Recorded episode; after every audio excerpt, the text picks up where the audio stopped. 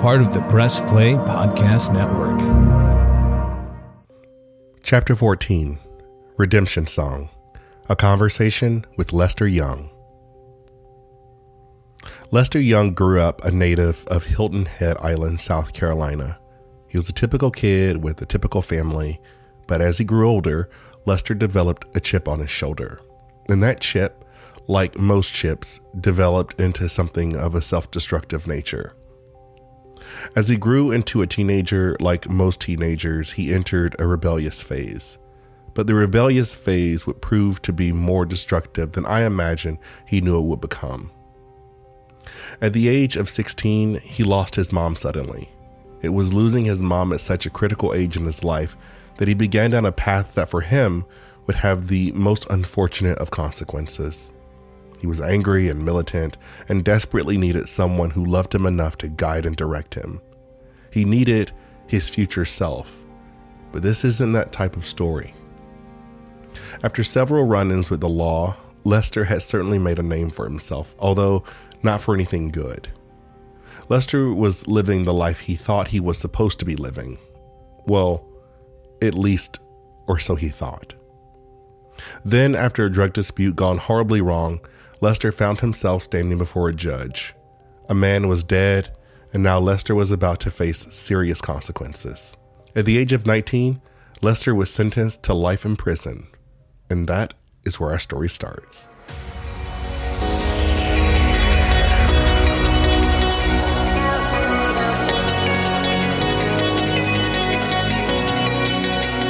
From the Hyman blog and the Press Play Podcast Network, I'm JD Hyman. As a black man living here in America, I am living proof that while all men were created equal, not all men are equal. We're here to dig into the American political system, explore and unearth experiences from the human condition, and be a catalyst for some hard conversations that need to be had. Conversations that demand to be had. No matter what brought you here, I'm glad you came. Once again, my name is JD, and this is the Hyman Podcast.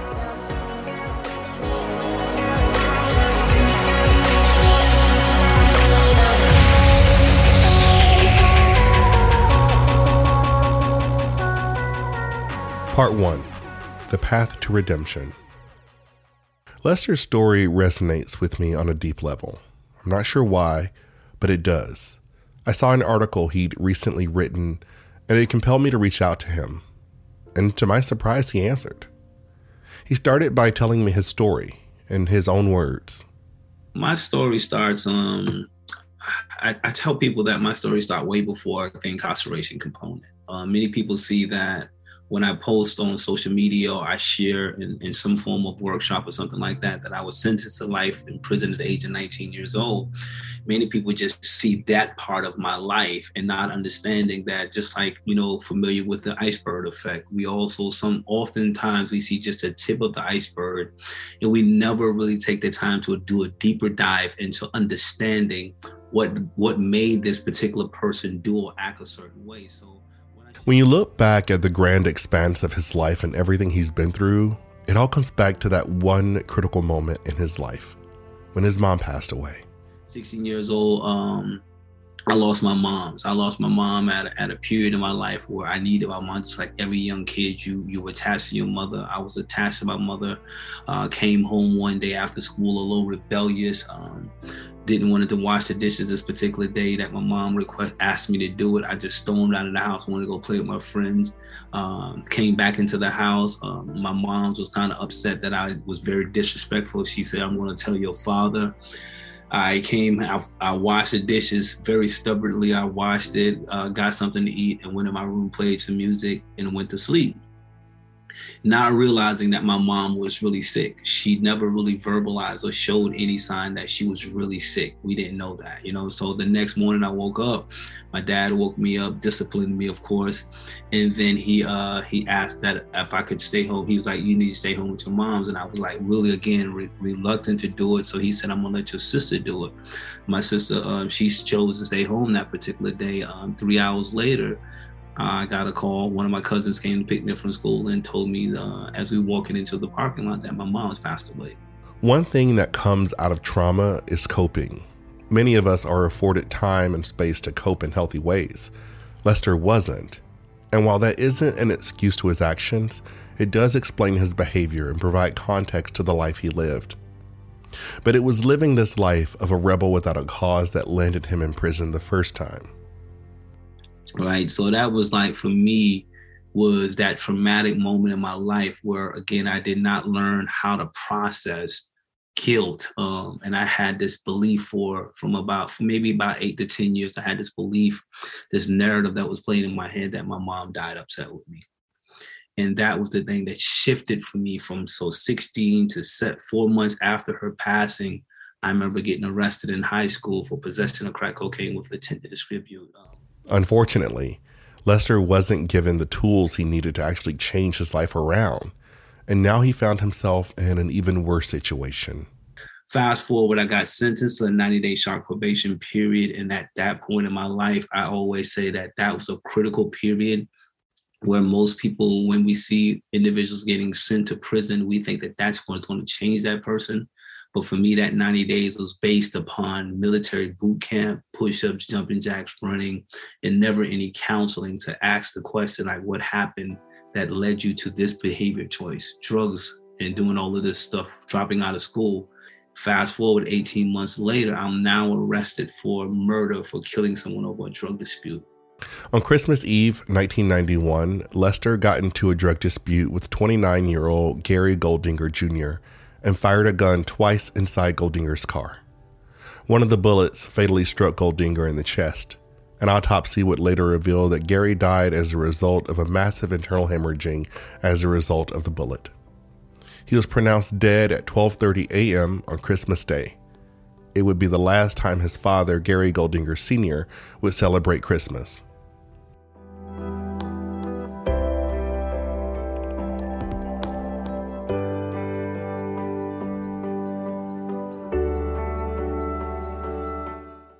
Lester was arrested two days later.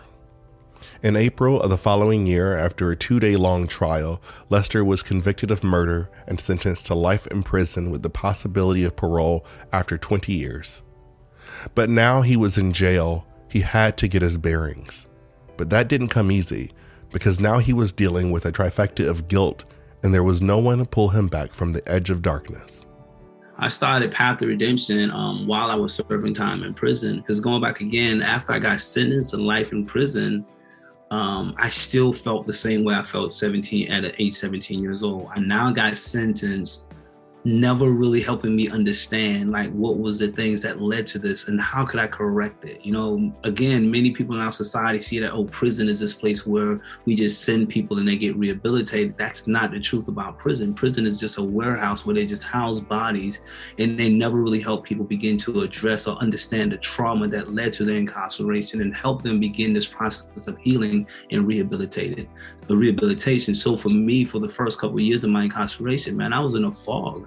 I didn't know what to do. Now I'm dealing with the guilt of my mother. Now I'm dealing with the guilt that I killed someone over some drugs. And then I'm dealing with the fact that I may die in prison. I had a 3% chance of ever getting out of prison again. And as he sat there in his cell, his cellmate just a few feet away, and he begged for God's forgiveness, God's response proposed something that was a little less than conventional, but just as powerful try to figure this thing out. I try to figure it out through the assistance of prison chaplains, a couple of homeboys who had been in prison for a long period of time had actually gotten some sense of self-awareness and they were passing me books and giving me some help to help me process it when the prison counselors and social workers was just there collecting a paycheck in my opinion right? Mm-hmm. and not really concerned about the well-being not only of me but so many other young people sitting in the prison idle and wrestling with this fact of all of the issues that they were dealing with. So path of redemption started uh, maybe about five years into my incarceration and i labeled that because i was in search for redemption after my uh, prison sentence it was like this person's spirit came into my room and I and I spoke to the spirit of that person and I apologized. I made amends and I promised. I'm like, yo, what I did was completely wrong. You know what I'm saying? And would you like, you know, you speak into that person, that spiritual sense. And, and that's when I made that promise to his spirit. Like I would live my life differently for the rest of my life until I die. I will honor you. I will respect you. I would no longer be. And it changed him in every way that a person can be changed. It changed every fiber of his being. Started like walking differently. I had a like that load that I was carrying all those years finally was lifted because I made amends with the spirit of the person. And that's why I said that I'm living a life of redemption now because everything that I do going forward from that night to this day until I go into the grave, it's in a manner of respecting and honoring the person I took off this earth. Like everything I do, it's not about me, it's about the promise I made to Gary in my prison cell, to his family, and to my family that I'm going to live my life in this way. So, yes, I have found redemption. And redemption wasn't just about getting forgiveness from the man whose life he took, but it was also about getting forgiveness from this man's family. I started writing letters to that family 10 years before I was released from prison. I could not send the letters to them, but I'm showing, share with you and your audience that the power of forgiveness is sometimes you have to activate and you have to release it. So, me being that I could not physically tell them what I felt and how I was feeling, I began writing and then praying for it. I would pray for that person, his family. I would pray for them every day, man, and never expecting anything in return. On May 15, 2014, after serving nearly 22 and a half years in prison, Lester was released on parole. In the family, by the grace of God, He had changed the hearts of this family many years ago. They were not in opposition to me the first time I went up for parole nor were they in opposition to me the second time. God trans changed their heart to a point where they did not oppose me. So, because of the work that I did and the things that I have established in relationships inside and on the outside of prison, they gave me the second chance to walk out of prison, which was a very rare situation. But I always attach it to when I tell individuals when I go back into the prison, I tell them that you have to begin to do this inner work. You know what I'm saying? Whatever that belief is that you have, this is how you activate certain things in your life. And me, I had to activate that spirit of forgiveness. And I believe that that's what it is. And then something most unexpected happened. So when I got out, a year later, I was in Hilton Head Island teaching a class. And the guy's family reached out to me and they wanted to like meet me. And I was like a little reluctant. The family of Gary Goldinger Jr. wanted to meet Lester in person. More on this after the break.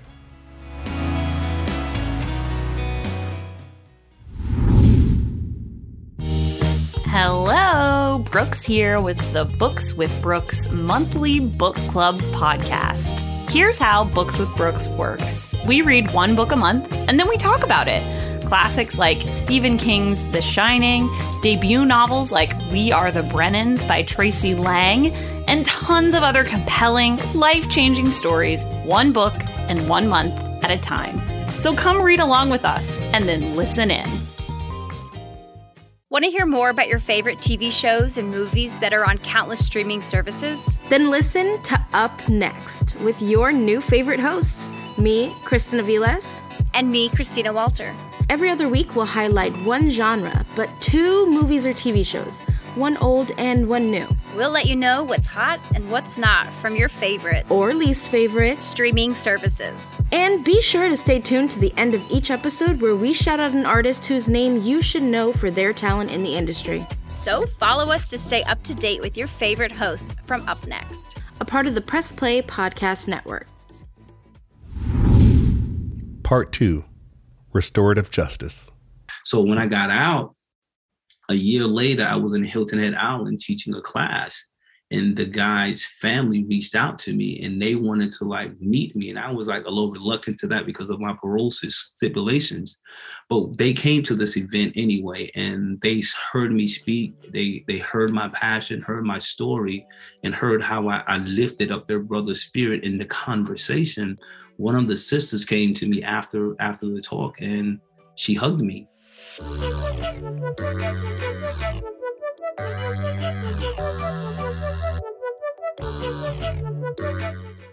you know, and from where I came from, where I come from, you hug me, I'm looking to see if you put a knife in my back. You know what I'm saying? Like, I just took your brother 20 years ago here. I'm free. He's still not here. Like, you hug me and you cry in my arms and you tell me you forgive me, you know, and you're proud of me that blew me away. Gary's family was more than proud of Lester. They were in his corner. So much so that they supported Lester when he applied for a pardon. which he received. The father of this Gary, this Gary senior heard that I was going up for a pardon and he reached had his son reach out to me to say hey whatever we can do to help you get a pardon we will do that. We want to see you we want to see you free of this because we believe you have done your time. We forgive you. You both were wrong in this situation and we have to move on from that. That was mind-blowing to me as well because of the environments where i come from. We don't live by that code of forgiveness. Lester's organization has a nuclear goal it aims to reduce recidivism through a myriad of avenues, but the overall aim is to make the reentry process as smooth as possible. For example, one thing we discussed offline was how much technology has changed and how much tech has become integrated into our everyday lives. You or I don't think twice about walking into a McDonald's or any fast food restaurant for that matter and ordering food from a kiosk. We don't think twice when we're checking out at a grocery store at self checkout and the card reader asks us to insert our card's chip.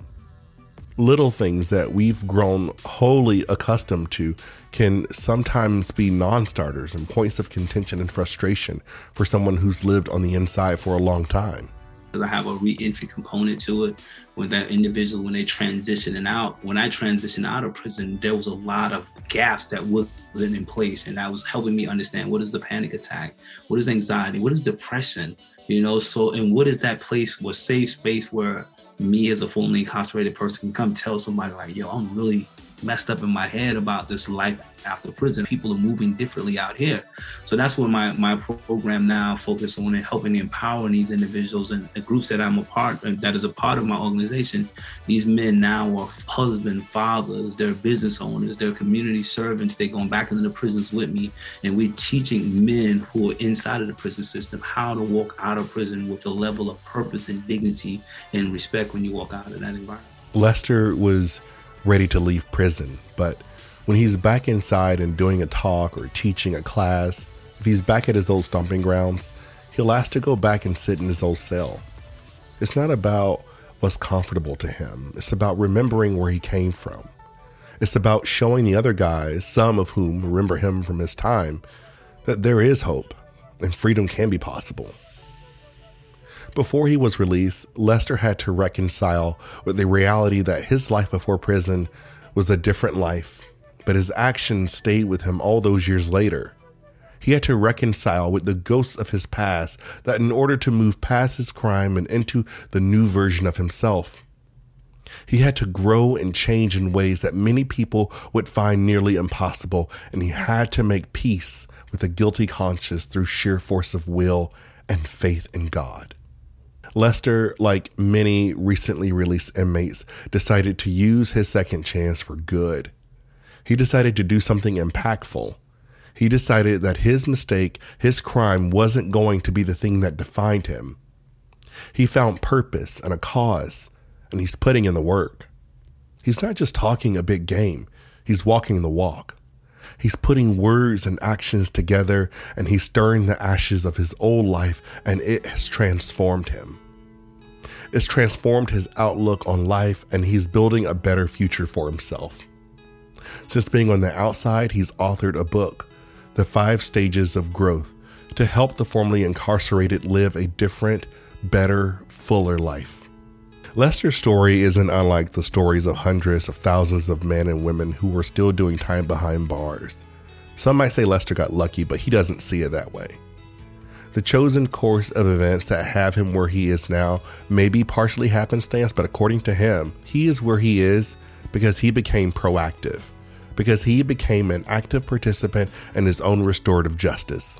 Lester's journey to healing continued long after he was released, and he found ultimate healing when he came face to face with the sister of the man whose life he took all those years ago, and she embraced him in a hug.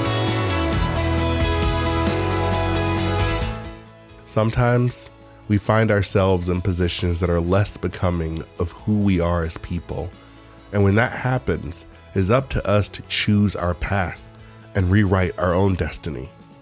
We can't stay mad at the system that's broken or one that's designed to work against us. We have to take action. We have to take steps to protect our own value and worth. If there's anything I can say I've learned from Lester's story, is that the world will be in your corner until it's not. And when it's not, you have to actively choose to participate in the saving of your own life. Because at the end of the day, you are your biggest ally, your strongest defense, and your most capable offense. And sometimes it comes down to just how willing you are to fight for yourself.